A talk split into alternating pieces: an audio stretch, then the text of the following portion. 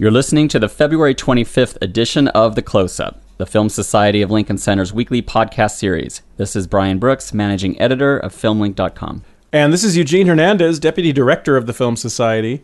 On this edition of The Close Up, we're featuring an archival conversation with director David Cronenberg from 2005. His new film Maps to the Stars opens this weekend.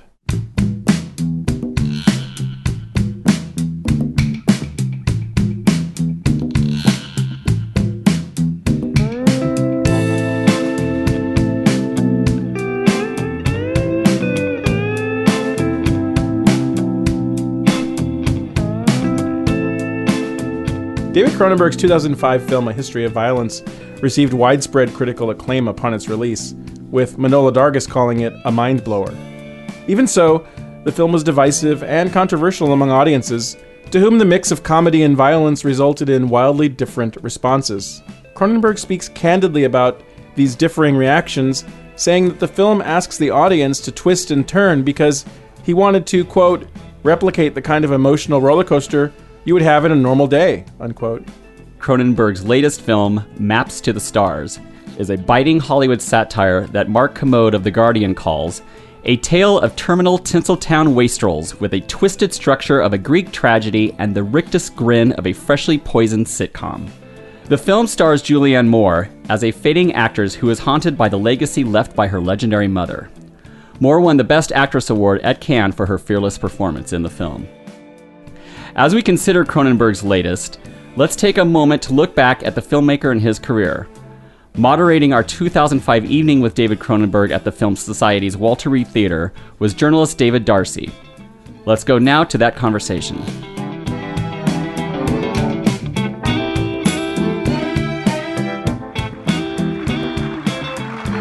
Thank you. Thanks. Okay, 15 or 16 films.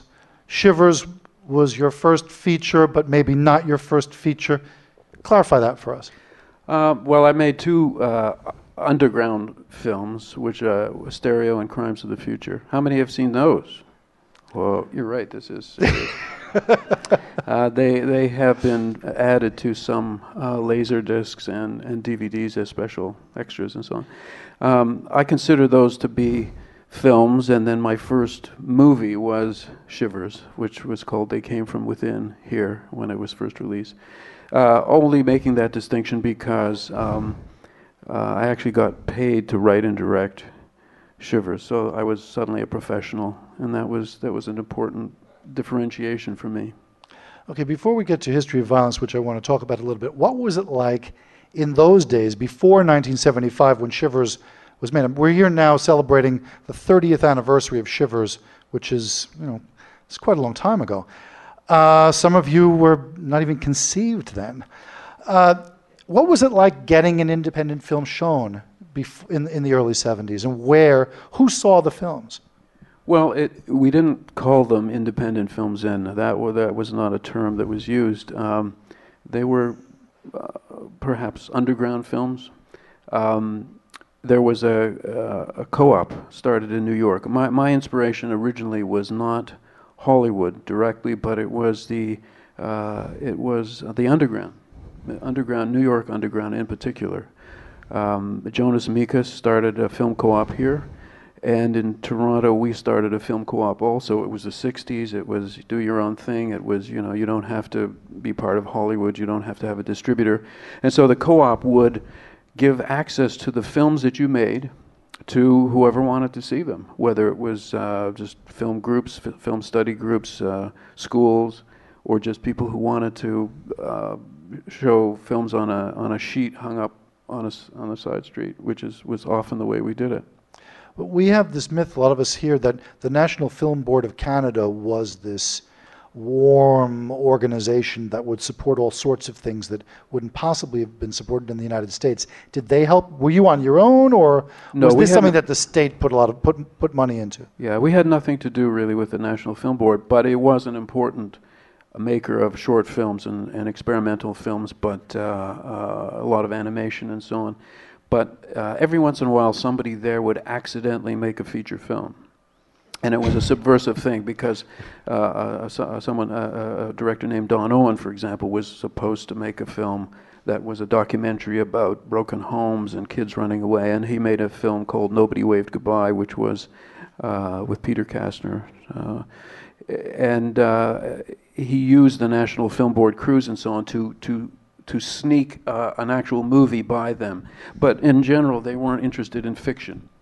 It was a. Um, the National Film Board was partly started uh, uh, uh, with a documentary. It was John Grierson was a Scot who came to Canada, and his understanding of cinema was you show the people of the country. You know, so you're interested in what it was like to be a farmer on the prairies. Uh, there was a, a movie called The Drylanders. They- They were docudramas, basically, what it was like to be a, a fisherman in the Maritimes. He would have hated all of my films, like from beginning to end, every frame. Believe me. What would he have hated most about them? Um, well, that I think, that's everything. You know, the sexuality, the violence, the but also the, uh, the the sense of fantasy. I mean, he had a very down-to-earth, pragmatic sense of what was a documentary, what filmmaking should be, and that's what the National Film Board uh, concentrated on. Aside from the animation, which of course he didn't have much to do with that, I don't think, and that was, of course, there was a lot of fantasy and, and playfulness in, in those. But um, I did get money from the Canadian government through the Canada Council. Uh, uh, they didn't have a film program then. Actually, I I applied to get some money for, for film, and they said, We don't have one. Can you write? Because you can apply to write a novel. So I actually invented a novel that was very Nabokovian and uh, and you had to have people support you who were p- published poets and authors and so on, and they all thought this was going to be a terrific novel. And then I got thirty five hundred dollars and went out and shot my first movie. So that was, if, but if you couldn't write, you wouldn't have been able to get a grant. And then that, the next year, and I wrote them about that. And the next year there was a film category. They were very responsive. So. Uh, for many reasons, actually, I would not have stayed in Canada and been a filmmaker there if it had not been for Canadian government money. They also invested in Shivers, uh, which then became a scandal. That became a huge scandal because government money was invested in this movie, which a prominent Canadian critic called pornographic and obscene. And uh, uh, he he was he got the cover of a magazine called Saturday Night Magazine. It said, "You ought to know how bad this movie is. You paid for it."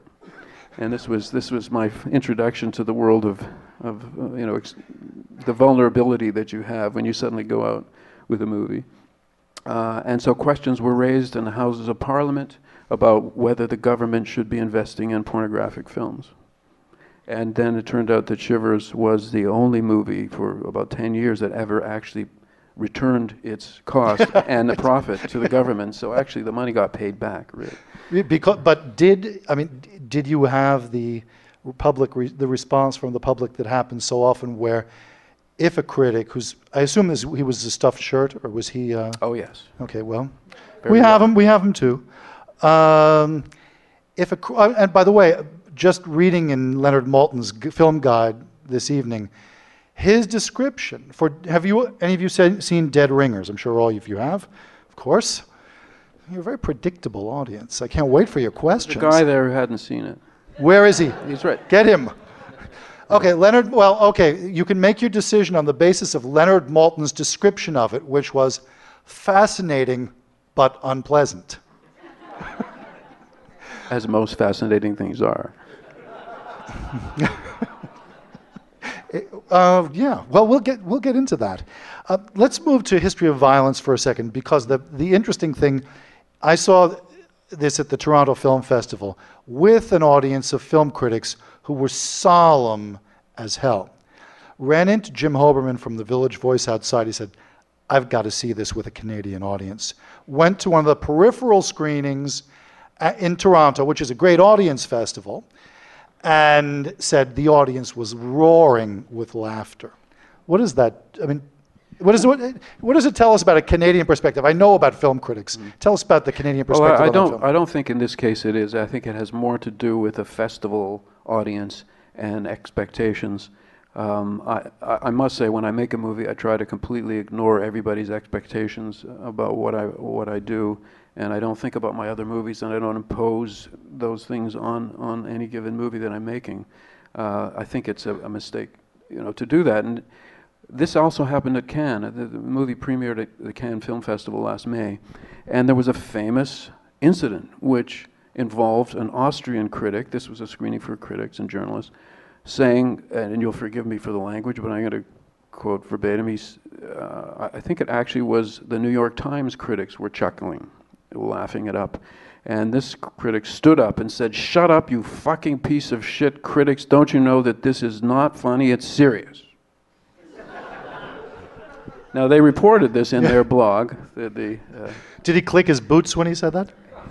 They said he was a, actually a very good and very intelligent critic, but once again, they felt, and, I, and they were right, that they actually had a better handle on what was going on in the movie than he did, because uh, it, it does ask the audience to twist and turn in terms of tone. It's funny, and then it's immediately shocking, and then it's immediately scary, and then it's immediately funny again, and then it's sad and emotional, and it, it does all that. And um, it, it is a dangerous thing to do because it, you're walking a bit of a tightrope, and it can backfire on you. Um, what I really wanted to do was to replicate the kind of emotional roller coaster that you would have in the course of a normal day. You know, you, you, read something that's tragic, you're upset, then something funny happens in your office, and you know, then someone you know phones you and is in a panic. All of these things happen. Why can't a movie have that many moods within it? But I think uh, the, the sort of template for movies these days is very clunky. Uh, normal movies, that is to say, Hollywood movies and those that follow that pattern tend to be, you know, it's now it's sad and the music is sad and the lighting is sad and everything's sad so you know it's sad. And then now you can move on to something that's funny and it, it, there's never any mixing uh, of, of tones and moods. And uh, uh, people do can get confused as as you saw. They can think that they're supposed to be solemn because it's you know the new Cronenberg movie and if they think that's a serious thing then they, it must be approached seriously. But I've never made a movie that's not funny. I mean they're all funny Maybe The Brood isn't very funny. I, I, was in a really bad mood when I did that movie. and it's about the only one that doesn't have genuine laughs in it, you know. Did any of you think The Brood was funny?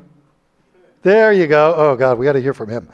Uh, but the, the conventional wisdom among producers and distributors is that this clunkiness that you're referring to is what holds the audience's attention is what keeps the audience yes. focused. Yes. Well, it's. I mean, there are many theories about what what an audience will and will not do, and certainly, um, A History of Violence has done reasonably well at the box office in North America and in Europe. I mean, it hasn't been a you know a smash hit sensation, but it's been more than solid. So. Obviously, audiences can respond to it, and the and the critical response to the film has been actually one of the best that I've ever had for any film. Right. Should we see this as a Canadian perspective on the United States? After all, Canada's the country where an official was quoted as saying about Bush, well, you know he's a stupid moron. Yes, that official did say that. That was a government um, appointee. Um, well, uh, not to, to, mix things up, but I do think that being Canadian does give you a very specific perspective on America. You're not in America, but you're inundated by the flow over the border, of course, of everything in American, and it's not, and it's not unwelcome because um, so much of you know there's a lot to love about America. It's obvious. Uh, at the same time, we're the less powerful, you know, twin we're the undeveloped twin. And, uh, and so there's all kinds of responses uh, on that level. But uh, Marshall McLuhan, who was, you know, the, the, who talked about the medium being the message and so on, uh, felt that being, uh, he was able to observe and comment on many aspects of American culture and technology um, that Americans wouldn't be able to perceive because they're right in the middle of that mainstream and he's outside it. And it's sort of the question is is a fish the best creature to tell you about the nature of water, or is it really the fisherman outside who understands water better? You know, it, it so I do have, I think. Uh, history of violence is not. I don't think an American filmmaker would have made it the same way. Um, for better or worse, I can't say, but I, I think um, there's an element of fantasy there. It's a really in the film, it's a response more to America's mythology of itself than it is a direct, sort of almost documentary look at what it would be like living in a small town in America right now. How much freedom do you have in casting a, a film of a budget like that? Do you, I mean, do you have do you have final cut on on on Well- your films? Does it vary? Does the casting? It does vary, uh, uh, but if you if you you can't say that you've really directed a movie if you haven't cast it. I mean, to me, that is one of the essential things about directing. You you must do that. On the other hand, you are dealing with many interesting factors. I mean, uh, casting is a is a black art. First of all, of course, this movie, History of Violence, cost $32 million, which to me is a big budget. For uh, a studio, is a small budget. It means that the list of actors who can carry that movie is relatively small. So you're immediately narrowing your range. When the higher the budget is, the, the narrower your range is actually of, of actors that you can have to play the lead. So I'm, it's a game that you're playing, you know, and it's sometimes it's Machiavellian, sometimes it's devious. Uh, the way I do it is Machiavellian and devious. I don't, I don't do direct confrontation as well. So when I came to the project, there were a lot of uh, executive studio executives, and they all had lists of their favorite actors that they thought should be in the movie. And uh, it, it's it's really a, a question of, of uh, it's not exactly negotiation, but you, you have to end up with the people you really think should be in the movie. But you have to be reasonable about it. You can't have people who are whose names are completely unknown star, star, starring in a movie of that budget. Were there any absolutely unlikely candidates that were put forward by executives? And if so, could you name them? I would not name them, but uh, Just I- give us I the it- last name. How about initials? okay. No, no, I can't do that. No, I, the reason I don't like to do that is because when actors are very vulnerable, I mean, they are they're right out there. It, they seem to be very strong, and they're strong when they're hot and when they're young and when so on and so on. Uh, I, I hate to to talk about that aspect of it just because of uh, I like I feel protective about the actors, not only the actors who were suggested, but also the actors that I ended up casting. You know, so but yes, there were there were. I, I'd have to say that there were no ridiculous um, suggestions. Sometimes you do get insane. I mean, really insane. You know, I mean, uh, I, I I have examples. They're just, but I don't want to gossip, so I won't do that. You're disappointing your biggest fans. Seeing, It's seeing in the nature of the relationship. You know. They, they have to be a bit masochistic to be my fans. You heard it. You heard it from him. What I what struck me seeing a number of the films from the 80s in the last day or so was what you could get out of actors, really stretching Debbie Harry, James Woods, Jeremy Irons. I'm sure I'm missing. Oh, Christopher Walken. Uh, I I'm, I don't think I'm wrong. I'm not seeing these kinds of performances. And these were mainstream actors even then, although maybe on the trajectory upward toward that. What was it about the atmosphere then that resulted in these kinds of performances where, you know, you had actors really taking risks, putting themselves in, in, in not the most flattering situations on the screen, and uh, dealing with subject matter that, again, you know, doesn't seem to be coming out in mainstream films the way the way it did at that time. Yeah, you can mention James Spader as well. Spader, right? Yeah, well, uh, I think most actors, serious actors, really are interested in pushing themselves to the edge. There's just not that much material around. So if you, once you get an actor like, let's say, the, the, the actors that I had for Crash, I mean, you're talking about Holly Hunter as well, for example, uh, uh, Oscar winner at the time. And, um, and she was completely unafraid. I mean, she was eager to do that movie. And it's because they're bored with the stuff that they normally get to do. And an actor wants to work, needs to work, and if there's nothing great, they sh- they'll do something good. If there's nothing good, then they'll do something that's bad, you know, but maybe interesting somehow, or pays them well, or or a shot at a, an interesting place that they've not wanted to visit. I mean, it sounds ridiculous, but it, it, it that's the way it sometimes works. Um, With so the character, the character in Dead Ringers, I think it's Genevieve Bujold said, "I want the money, but I want the humiliation." I don't think she actually said that. You're, you you have very rich fantasy life. I can see that. I, I, I like Cronenberg films.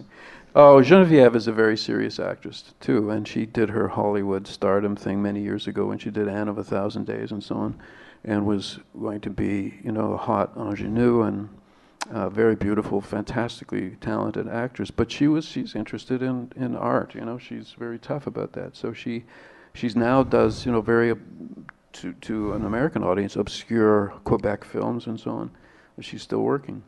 But is it different? Is I mean, there must is there really less material out there, or are the people who are financing films more averse to taking these kinds of risks? Well, it varies. You know, you are talking about a 30-year stretch in terms of uh, the, the time that I've been making films. So it, it has varied from time to time, and uh, it uh, it's very hard to get a difficult film made now. Right now, it's very difficult to get an independent film made uh, that's edgy. Even independent films have gotten very conservative, and I mean that's something that people have talked about vis-a-vis Sundance and so on. That um, from from edgy films that are uncompromising, people are starting to see films that are obviously rehearsals for studio films. It's just somebody looking to, to, to do Batman 4 uh, and introducing himself by doing a, a, so-called edgy film. And it's, it's just the, the tenor of the times. You know, it will change. It goes up and down. Obviously, the 60s and the early 70s were a very different time. Right. What, what makes a film edgy? Because there's there's certainly plenty of violence in films now. It's not the vi- oh. it's not the ab- there's no absence of violence yeah. in films now. Yeah. Well, um, violence is not edgy, you know, unless you're facing it on the street. Then it's fairly edgy, I would imagine. But in terms of movies, violence is just it's just bread and butter. You know, it's just one of the basics. Sex and violence are the, are the basics. Um, if it's it's conflict is the essence of drama, said George Bernard Shaw, and violence is, of course, the most basic kind of conflict. So that I don't think violence will not doesn't give you edge. It's what you see in a lot of movies is is in the it's not even real violence. It's attitude. You know, attitude is, but attitude is anti-art, you know, because it, it's it's a pretense, it's a facade, it's a defensive mechanism. It, it, means that you're not really digging deep. You're not going into something real, where that something that makes you vulnerable. If you if you're if what you're expressing is attitude, then it's all defensive, and you can't be defensive if you're going to be an artist. You have to make yourself vulnerable. You have to allow yourself to open up and that's anti-attitude. And you see that with a, a lot of actors. Uh, there's a young actor named Ashton Holmes who will be getting a Breakthrough Actor Award in LA uh, next week. Um, and um, I, I, I, History of Violence is his first movie. And I, I looked at a lot of young actors for that role, playing Viggo Mortensen's son in the movie. And they were mostly what I got was attitude. You know, I wasn't getting real emotion. I wasn't getting real intelligence. I was just getting, you know, I'm playing a, a, a high school student, and it's just all attitude, not real acting. Do you think they're getting it from what they see on the screen? From the they're acting to conform to what they think acting is based on the films they've seen. Yeah, I think so, and I think, and uh, per- perhaps in their own lives, uh, attitude has become a defense mechanism, a way of, of protecting yourself and and uh, uh assuming a role that you can play and so on. I'm not sure. Should we? Do you want to take some questions? Yeah, I think we should. Sure. Okay. Let's. Uh, take some questions. I'm sure you have some. Yes, sir, we're in the front row. And I'll, re- I'll repeat the question. Uh, the question was he thought Spider was one of the best films. Was it 2002, Spider? And the questioner says, well, it didn't seem to reach a wide enough audience, uh, presumably because it wasn't promoted enough. Could there have been anything done for it to reach a wider audience and was there a particular inspiration from any director for that film? Well, I'll start with the last part first. Uh, yeah, I was because it was a very English project. I was very. I looked a lot at at uh, directors who I had loved, who were English directors like Carol Reed, uh, and um, uh, th- there was a you know so, there was a whole raft of British directors in the 30s and 40s and 50s who were who made absolute classics, um, who who who also dealt often with children. And I looked at a lot of those. There was no one person, and I wouldn't say that they were inspirations exactly, but they were kind of models for the the, the examination of British life. Even though Spider was different from what they were doing, but uh, still um, there were there was a lot to, uh, that seems to be a lost um, uh, era of filmmaking. But for for a while, when I was growing up, the, some of the best films always were were very English, were, were British films. And uh, Carol Reed is one one of the. He's just a fantastic director. He did uh, The Third Man and Odd Man Out and many other movies. Um, in terms of um, what happened to Spider, well, yeah, it did kind of get lost in the shuffle. It, it was. I almost didn't manage to find an American distributor, and Sony Pictures Classics uh, saved the day. So at least it got a release, but I think it really only had, I don't know, 40 or 50 prints in this entire country. You know, very few prints, and um, yes, we. I, I, guess there was the thought that it could be an Oscar contender because of the performances in it. Ralph Fiennes, Miranda Richardson, Gabriel Byrne. They were fantastic. Just Miranda, in particular, playing basically three roles was in, sensational. But it does take money. You know, the, the whole Oscar campaign thing is a very interesting phenomenon. I'm experiencing it again, you know, with History of Violence. Um, History of Violence has, for the first time, uh, I have a, a, studio behind the movie. It, it, it, all, it's not really very sinister. All it means primarily is making sure that people get to see the movie and that, of course, includes the Academy members. Whether that will result in anything or not is kind of almost beside the point. At least you know that people saw it. I was getting letters from uh, various people, directors like Marty Scorsese, who telling me how great they thought Spider was, but I was getting it six months later, you know, into 2003, which means that they didn't see the movie when it came out because it was in so few theaters and um, yes, they did send a, a, sort of a DVD around to Academy members and so on. It, but it's a it's a strange, you know, it, it, takes money to promote a movie. I mean, I think New Line has spent thirty million dollars promoting History of Violence, which cost thirty-two million dollars, and that's just considered normal. And they will make their money back because it's not just what it does in the theater, but it's DVD sales and television sales and foreign sales and everything else. It costs. An, there's no way that Sony Classics could have spent, a million dollars, maybe two million dollars promoting Spider. You know, so it's it's it's uh, very tough economics. But at least the movie lives. It people have seen it. It it exists on DVD. You know, and people eventually find it. It's the way it goes. Right over there on, on the aisle. Okay, at the time that Crash was about to be released, a particular film critic, Chris Tookey is his name, uh, requested that it be banned, and it was was it actually banned in certain parts of England? Yes, it was banned in Westminster, which is where all the good theaters are in London. Right. Uh, okay, and, we'll, and we'll the question to that. The question was, were you pissed off about that? I'm still pissed off. I'm still pissed off.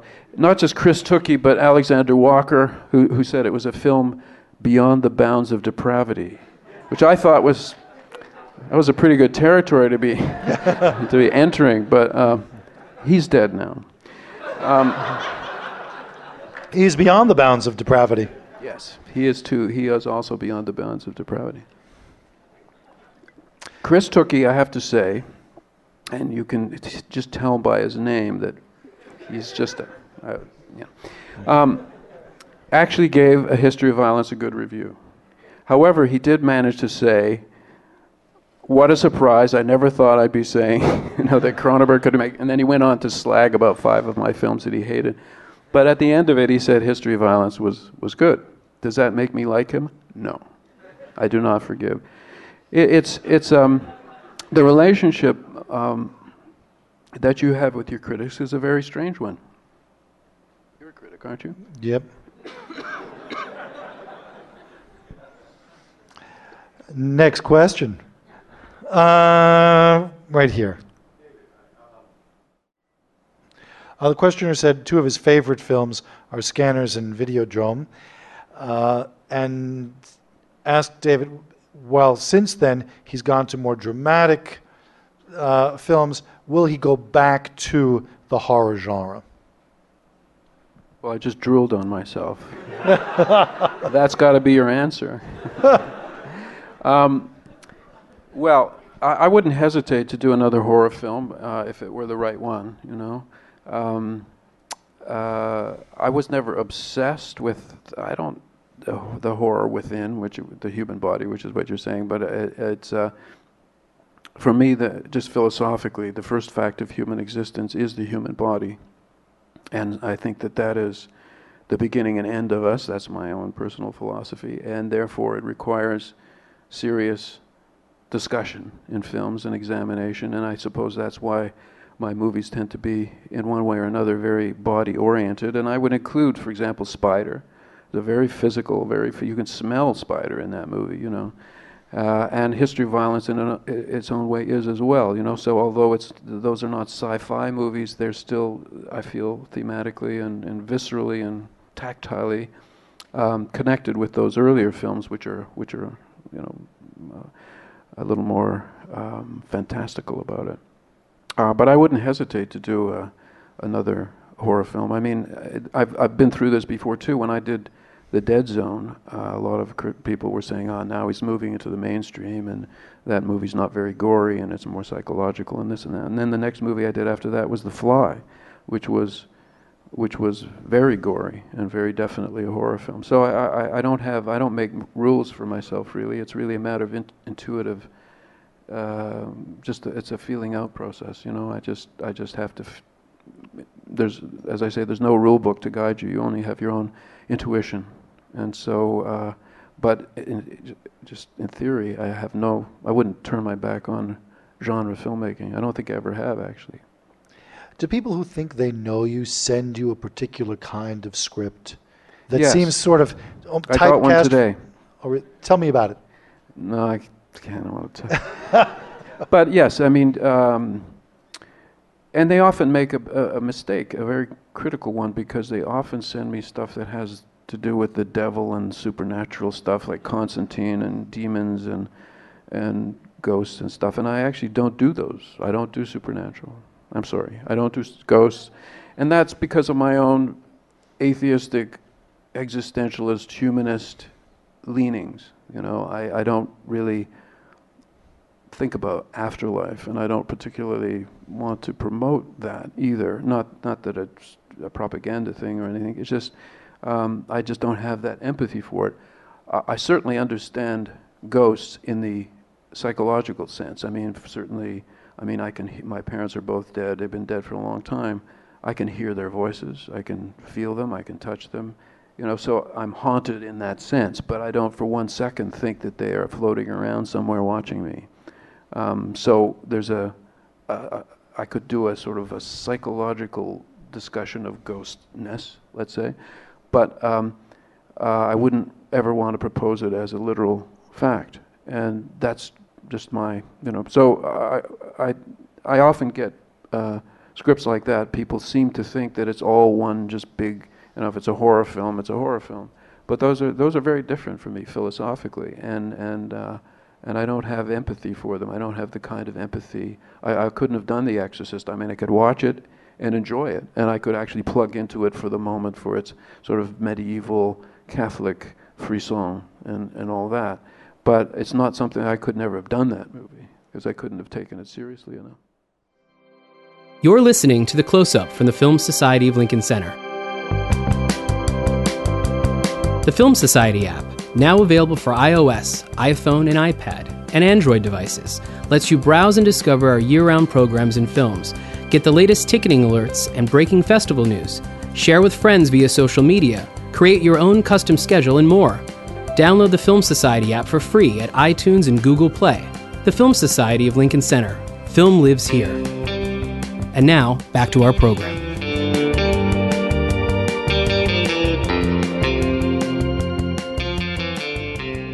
Let's try. Uh, yes, in the front row, please.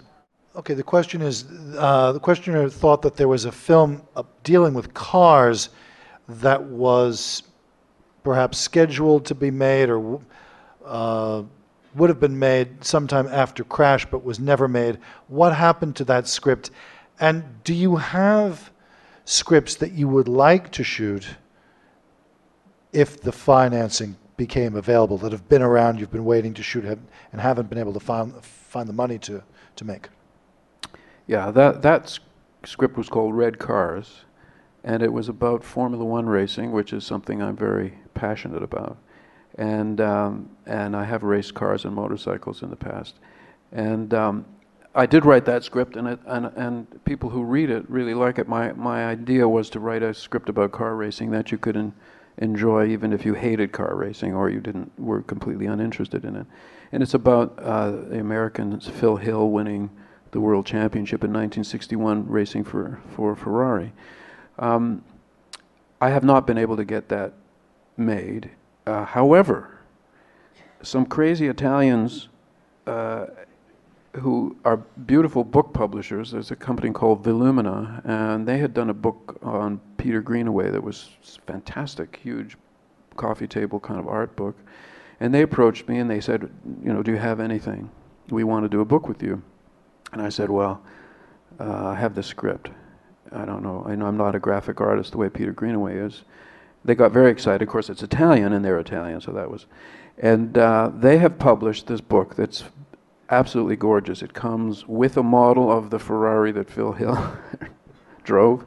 It's beautiful. It's graphically gorgeous. They went to the Ferrari archives and got photos uh, from them, uh, but they also have treated them in a most artful, beautiful way. And it, uh, the book uh, is the script plus photos, almost stills from the movie They didn't get didn't get made.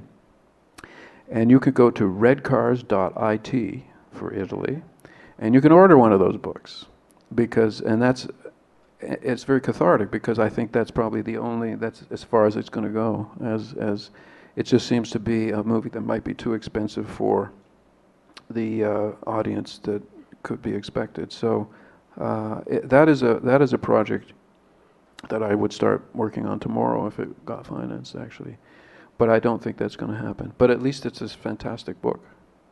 150 euros, you can't go wrong. Were there any other scripts that you've uh, you've had but haven't been able to, to have made because the money hasn't mm, been there? Not really, no, no. Okay, let's let's think. Let's look at the back of the audience or toward the back. There's a hand right there. Okay, you've often said you don't think about other films you've made when you're making films. This question says one exception would be eXistenZ, which has all sorts of allusions to the Cronenberg film and particularly to Videodrome. Talk, could you talk a bit about that? You said they're unmissable, but I missed them.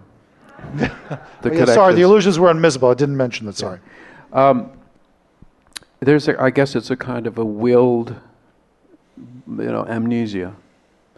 Um, because I wasn't directly, you know, it's the, the movie isn't really I don't think of myself as a postmodernist, you know. I, so I'm an aspiring modernist still.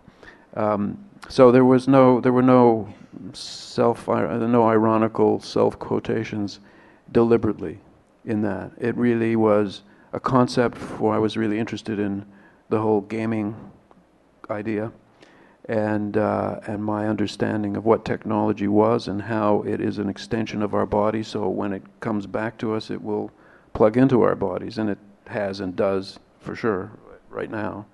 Um, and so it was a really very direct response to that concept that I was working with. The fact that I am, you know, I have my own uh, sensibility and my own nervous system, and and uh, things recycle and do what they do.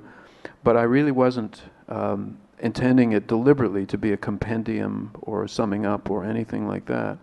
Um, I really, as I recall it, writing it and directing it, was doing the same thing I was doing with History of Violence, which I didn't write, which is that I, you just focus completely on the project at hand once you've decided to do it, and you ask the movie what it needs. You know, you, you, it's like a child. You might, your child might not have ended up being the child you thought you had.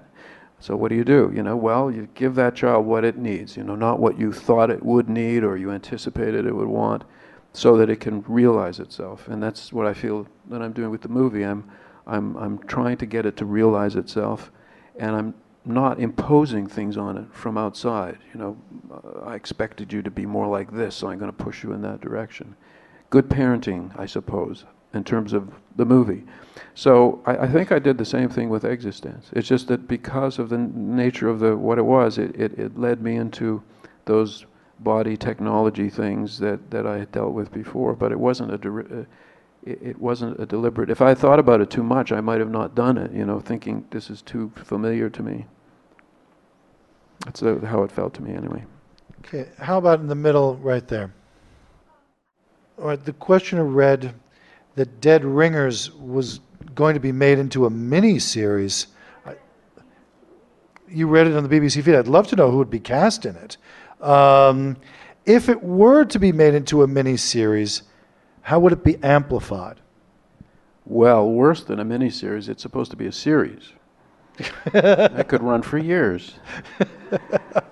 Um, yeah, it, it, it is something that was suggested to me by Carol Baum, who was a, one of the original producers of, of Dead Ringers. And I say original because uh, 10 years before Dead Ringers got made in 1988, we were working on it. It took 10 years to get it made. Um, I think it was the success of Nip Tuck that, uh, that uh, generated this idea.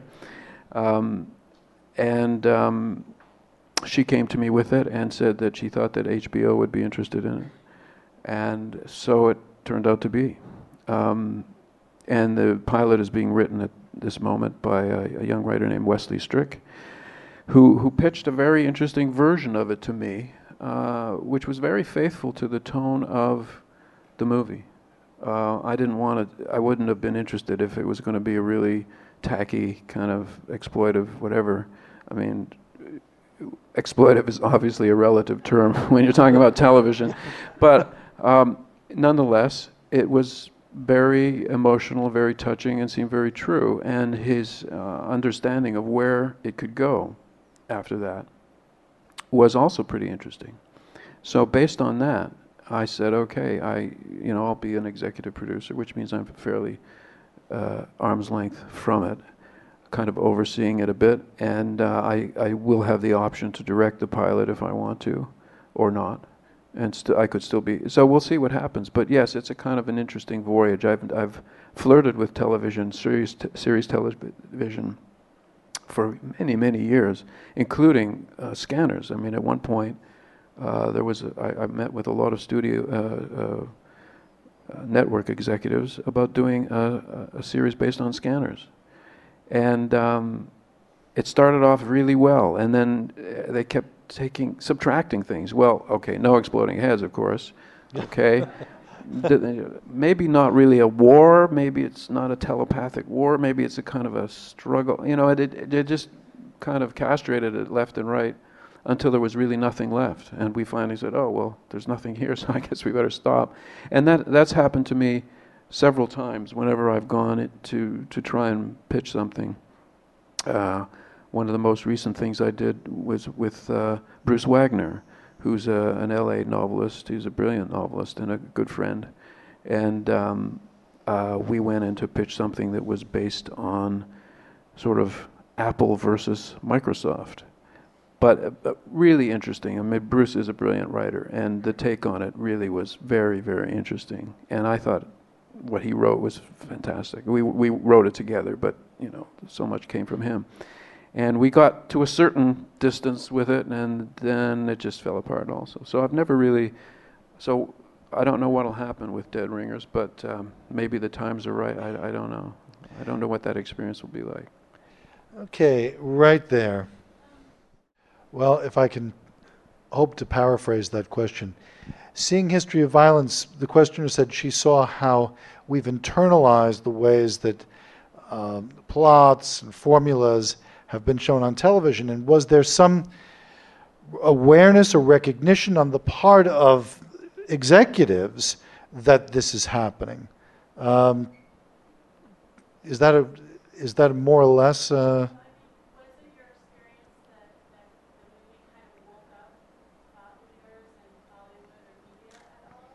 Was it your experience that the movie woke up thought leaders in Hollywood or in the movie business at all? No. You are an idealist. if it had made half a billion dollars, it would have. But it didn't. Um, I don't think that. Uh, they're not stupid in Hollywood, but, but I don't think they read movies in, in that sophisticated a way, frankly. Um, I must say that I've gotten little notes from some executives, very famous studio executives, uh, saying how great they thought the movie was. They didn't write those notes to me for Spider, I can tell you that. So the movie is appreciated, and they do. They have responded to it, and they do. You know, they, obviously like it. And uh, I've been getting a lot more offers from studios. This this will last about 10 minutes, but I'm sort of, for an older guy, kind of hot almost. You know, right now until the next movie comes out. Then I'll be, you know, passe again. But um, uh, so at least it's done something. But that it should do something like what you're talking about, I don't think so. Okay, back there with the blue shirt right there. First, how long? How long do you do you spend on your first draft, and then when you're writing, do you work according to a particular template, or do you just let the process go? Well, uh, eXistenZ was the last original script that I wrote. That's a couple of movies ago. Uh, Spider, um, I was involved in the rewrites, and the same with History of Violence. I did actually do a rewrite uh, of my own on History of Violence, and then a couple with the with the writer. So there, you're, you know, it's um, there's a momentum, then there's a there's a script that you're beginning with, and and you're you're really a kind of an editor, uh, a creative editor. Um, with an original script, though, I'm very undisciplined, I have to say. And every script that I've written has followed a completely different pattern. It's partly because it's many years, you know, I, I don't, it's years between writing uh, scripts. So um, I don't really have that great rhythm that I think someone who is only a professional screenwriter would have, uh, even though, even for them, it varies because it, it you're always working with other people ultimately you know you you you are so it's always a collaboration and there are always other people's temperaments and expectations and understanding of what dramatic structure is and so on. So it's never it's not like writing a novel you know it really isn't like writing fiction. It's very very it's a strange it's not even an art form writing a, a, a, a screenplay. I can tell you that I, it's been a long time since I've gotten a screenplay that had good spelling.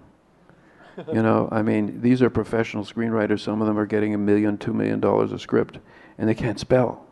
You know, to me, that's it's it's it's astonishing. Um, they would never make it as as prose writers, you know. But it doesn't matter because you can actually write a good script with terrible grammar, as long as the and terrible spelling and all of that uh, but if your dialogue is great, even if it's misspelled, you know, uh, it's um, and you're you know so it's a strange, quasi art form, and uh, I think that's part of the reason that uh, for me it's I never know what to expect when I start to write an original script, you know.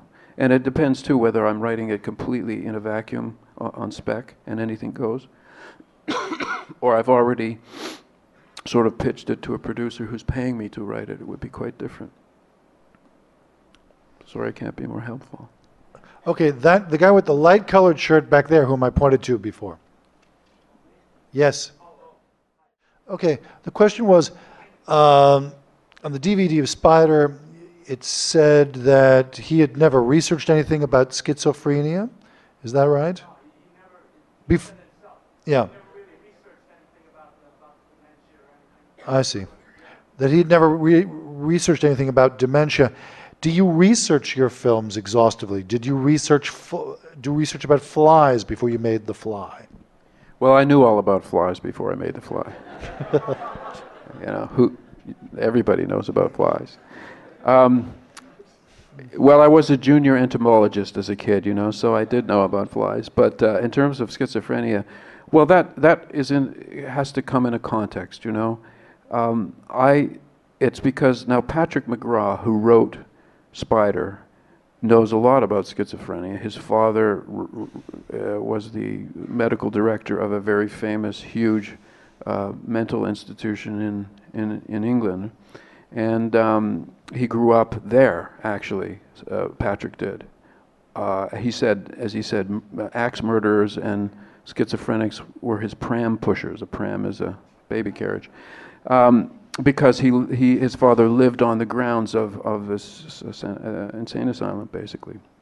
So he grew up fascinated by medical, clinical uh, research uh, in, in terms of um, mental Ill- illnesses and so on. So he knew a lot about it, and there was a lot about it in his in his um, in his novel. But what I was saying was that I didn't really want the movie to be a, a movie about a disease. I, I, it, it really had a more universal impact for me. It had to do with identity and the structuring of identity and so on. And so it was the same when Ralph Fiennes said to me he wanted to go meet schizophrenics and talk to psychiatrists. I said, That's fine, Ralph, go ahead. But I'm not going to go with you because I'm not really interested in sort of replicating a case history. I, I really want Spider to he's unique, you know, and it's not, it's, this is not a story about a disease. So um, Rafe did do that and, and, and, you know, brought back some of the research and the physical uh, aspects. That's why I say that Spider is a very physical movie, just his body postures, body language, and everything. But it isn't really, it doesn't really tell you as much about the nature of schizophrenia as the novel does, for example. And it's because I wanted the character to kind of float free and to develop himself and, and not be, say, oh, well, he, he shouldn't do that. He can't speak that way because that's not normal for schizophrenics. You know, you can talk about what's normal and not for a schizophrenic. What, what is classical symptoms and what are not. Now, that's very controversial as well, by the way, the, the, what, what schizophrenia is and why it is and what is classical and what is not, or is there can there possibly be such a thing? So I wanted to avoid, I wanted to sidestep all of that stuff.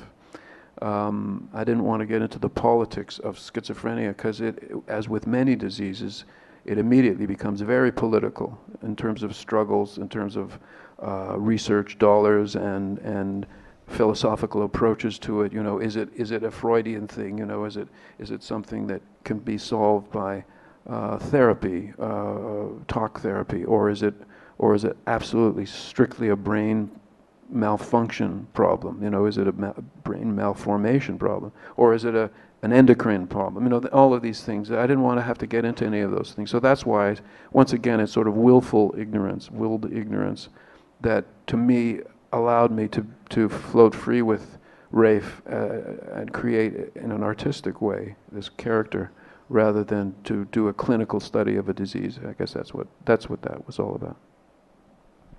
Okay, let's see. Right here, please. What was it like when you crossed over from what the questioner says was from being an underground filmmaker to being a professional? How did that your, affect your relationship with other Canadian filmmakers? Did you help them? Were you separated from them? Any? I, I try to crush all other filmmakers. That's I think I think it's important to be honest about that. Um, I said that in French in France, and it also got a big laugh. So I guess they understood. Um, in fact, it was a you know I did it was coming up from the underground, and and I there were a lot of friends that I had who were underground filmmakers one of them was Ivan Reitman, and he's of course very successful in Hollywood. He moved to L.A. a long time ago from Toronto. Um, uh, but others did fall by the wayside and, and never became filmmakers for various reasons. And it's um, at a certain point in your career, it, it, you you have to do it yourself. I mean, there's really nobody who can. There's only so much help you can have. You know, first of all, I was. It's been a long time. It was a long time before I was actually making enough money to survive on. So I certainly couldn't have helped anybody financially. But uh, the other aspect of it is, yeah, we had we had we were all very enthusiastic together and made underground films and, and formed this co-op and so on. But after that, you sort of you've, you've launched yourself with your own energy, and then it's a question of um, making your own way. You know, I mean, Ivan, for example, for me to make the films that Ivan Reitman has made would be I'd be selling out. But for Ivan, it was not a sellout. Those were the kind of even when he made underground films, they were gentle comedies where the nerdy guy gets the beautiful girl. You know, and he's still doing that. Only now the budget's like a hundred million. But um, so for him to do that was, you know, that was his way. He wanted to be a Hollywood player and has become that and and and to do comedy was what he wanted to do uh, and he he's been very strong that way but a lot of the other filmmakers that were around me when when I was making underground films uh, they got lost God knows you know many ways some a lot of it was drugs some of it uh, some uh, went into television and just sort of got lost in the bureaucracy of the Canadian Broadcasting Corporation. You know, they, I mean, it was a very seductive thing to do at that point. You say, I'm going to take a job with the CBC because I can make some money. In the meantime, I'll, I'll, I'll work on being, you know, an independent filmmaker. But um, uh, then they just got lost in the bureaucracy and the sort of the, the, the grind of everyday life and making a career that way. Um, and so they never they never ended up being directors or, or producers of, of feature films and so on. Um, but it was a very gradual process, you know. And as you, as those people sort of gradually faded away, and you didn't really know they were fading away, and I don't suppose they kn- knew it either. You were meeting other people who had come from somewhere else, like younger, in my case, uh, Atom Egoyan, you know, and Patricia Rozema, there, there are several others in Canada who, who came from a different place, but were were quite strong, and um, and so we've we've sort of I've sort of grown up with with Atom, for example, uh, in in retrospect, uh, because I'm quite a bit older than he is. But still, you know, we ended up having films that were that would play at the Cannes Film Festival together, and so on and so on. So it's a it wasn't sudden, you know, it wasn't like suddenly an overnight success or anything. It was always a, a gradual. It was a struggle always, and very gradual uh, in the back, right in the middle there, and we'll have one more question after that. Yeah, it's funny, we were talking about that very thing uh, before this. The question said, watching Videodrome, seeing um, now the growth of the cable industry, the reality TV, all sorts of things that we are taking for granted now. What were you thinking about then? Well, uh, there's a whole branch of sci-fi that, that prides itself on being prophetic, you know, in terms of technology. Uh, Arthur C. Clarke always uh, liked to uh, point out that he had anticipated satellites and satellites circling the Earth, you know, 40 years before they actually existed. And um, I've never really been sort of one of those hardware sci-fi guys. Really, I was not intending to um, prophesy anything or anticipate anything or predict anything.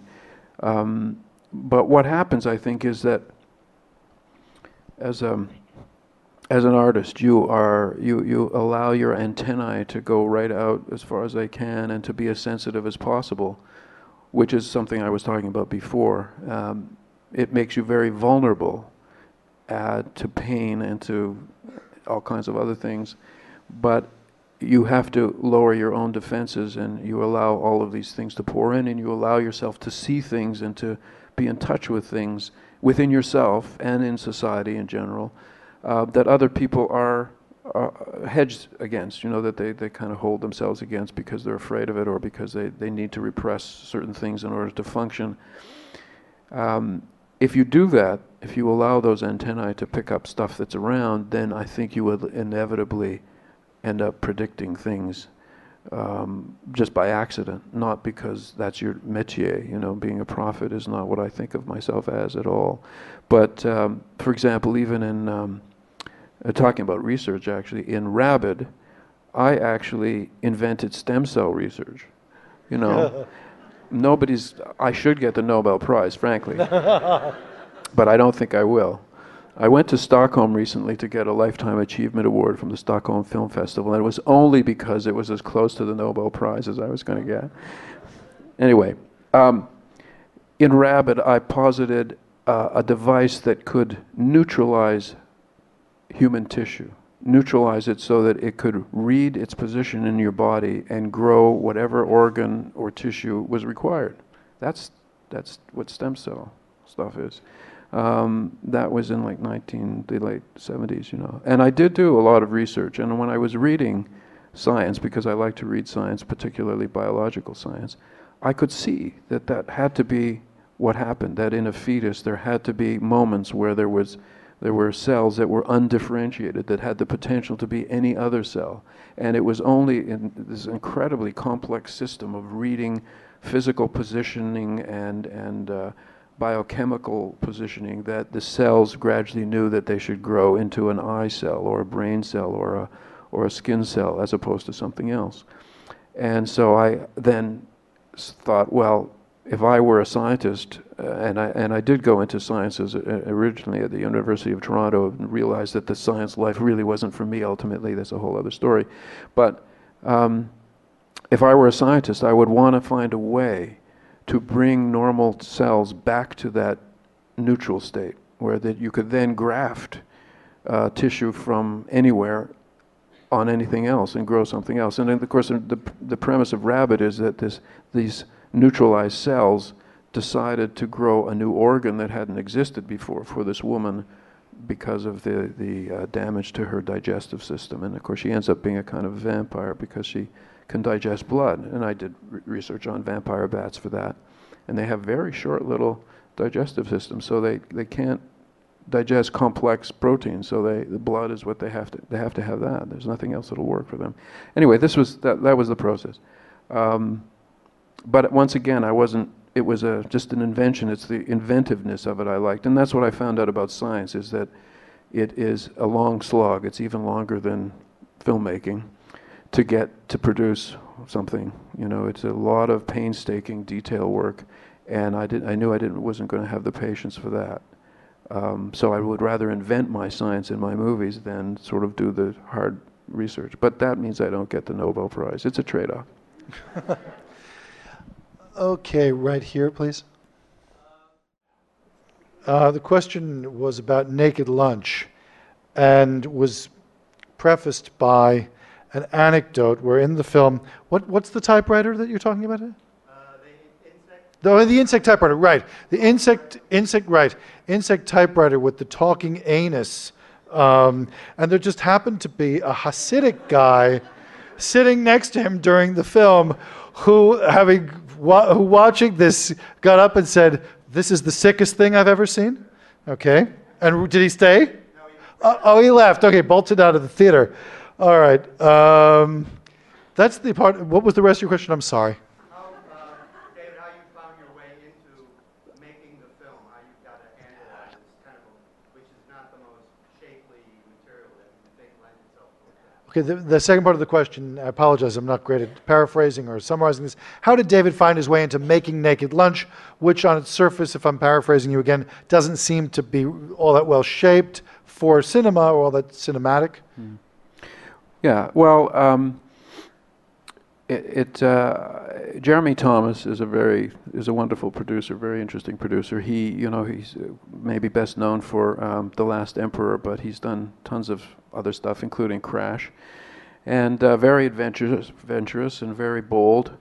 And um, uh, we talked about many things together. And at one point, I said, "What about you know? We both loved Burroughs. We loved his work." And uh, I said, well, what about, just, could we do something with Naked Lunch? He said, I know Burroughs, I'll introduce you to him. Uh, let's just think about it. Um, this was very, f- later, it, the same thing happened with Ballard, you know, with Crash. I said, okay, I think I'm ready for Crash. He said, okay, I know Ballard, I'll introduce you to him. and he did. Um, I just thought that um, Naked Lunch would, I realized that it, it, it it had to be a, a meditation on Burroughs rather than just uh, a movie of the book. And I knew from my first adaptation, which was of The Dead Zone, that in order to be faithful to the book, you have to betray the book. You, you, a literal transliteration is doomed to fail. You know, it's just a, a, a, sort of reverent, faithful kind of thing. Will, because the two, the media, the two media are completely different, and uh, their strengths and weaknesses are not complementary. So you have to reinvent, even if it's something as straightforward relatively as the dead zone. You have to reinvent it. You have to completely reinvent it for the screen. It becomes something else, um, and then somehow it, if it, the magic works, then it reminds people of the original work and it somehow seems faithful when in fact if you look at the movie of the dead zone it's completely not faithful to the book but the tone somehow feels right to people and um, and so they accept it as as being you know a legitimate version of, of the book with with with naked lunch um, well, I met Burroughs and, and I had some very interesting times with him, and actually went back to Tangier with him. I met Paul Bowles there, um, he hadn't been back to Tangier for 17 years, and it was really pretty interesting to do that with him because, of course, he lived there for quite a while. And and Naked Lunch ultimately takes place in Interzone, which is really a sort of a fantasy version of Tangiers. And um, it was really, um, I read everything. I mean, once again, talking about research, it's not exactly scientific research, but I read around him. I read Jane Bowles and Paul Bowles and Allen Ginsberg and Jack Kerouac and all everybody in the circle around Burroughs and, and the Beats and that whole era. And um, and I finally and I read everything of Burroughs, and I finally came to the conclusion that I it, was really in a way Burroughs' life that I was wanting to make a movie about. And I asked him, I said, William, I really want to include the moment that you shot your wife to death in this movie and some other things uh, that are biographical. And he said, I don't separate my life from my work. I think it's completely legitimate, so go ahead. And at that point, that's when the floodgates opened. You know, I actually wrote a lot of it when I was in London uh, acting in Clive Barker's movie Nightbreed. I was there for three months, uh, playing a lead role in that movie, and um, and I was writing Naked Lunch at the time on on my first laptop. So um, it was, as I say, a kind of a meditation on Burroughs' life and how it interwove with his work. And as always, when that movie came out, there were five other movies that did kind of the same thing. You know, not they weren't like Naked Lunch, but they were about writers writing and about the writer confusing his life with his work and stuff. It's very strange. When Dead Ringers came out, there were five twins movies. I swear. One was called Big Business. It was about two sets of twins or three. So it just happens to be, you know, I don't know, something in the air. But um, that was that was how I found my way into it. And in fact, the movie begins with a scene that's actually from a short story of Burroughs's, not from Naked Lunch, uh, called Exterminator. And um, and so there are many other things in in the in the uh, in the movie, including things that I invented, like the talking typewriters, because Burroughs really didn't have much time of day for insects, I have to say, and I did. And I, he, I said, "Do you have an attitude to insects. He said, Well, I think butterflies are pretty. This is William Burroughs. So I said, Well, okay. But he came on the set and he loved the talking typewriters because it, you know, it, it just combined so many things the physicality of writing for him, you know, and of course he was using a, um, you know, portable typewriter in those days, and his fear of, of the centipedes in, in Morocco, you know, the centipedes on the wall, and, and his whole attitude to the sort of the insects from Venus who he thought were controlling people on Earth, but we don't have to talk too much about that. And um, uh, the, the, anyway, it combined a lot of things, including the anality of it, uh, the, the talking assholes, which are fig- figure prominently in his work, combined them all in one image, which so he could really appreciate that, even though he had never done that. So there was a it's real, it's always a fusion of, of several collaborators when you make a movie. Was that a hard film to get made? Did did producers resist any elements of that, or did you have to shop around or look around for money for that?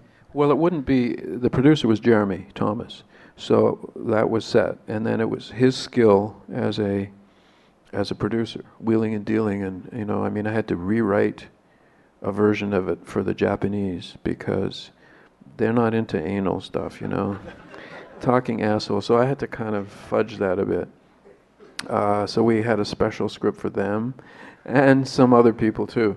But he, it was just uh, interesting to watch him work, you know. And it's he's he's like a it's, it's like a, a, musician, or you know, assembling all the chords and the notes, and uh, composing. Um, so I, I it, it it did take a while to get the movie made, but um, amazingly, it got made. I don't know if it could have gotten made now, frankly.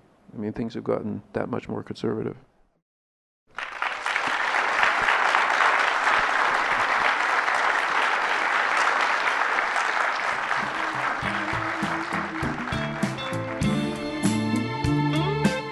The close up from the Film Society of Lincoln Center is produced by Brian Brooks, Nick Kemp, and Michael Odemark. Our opening music is by Steelism.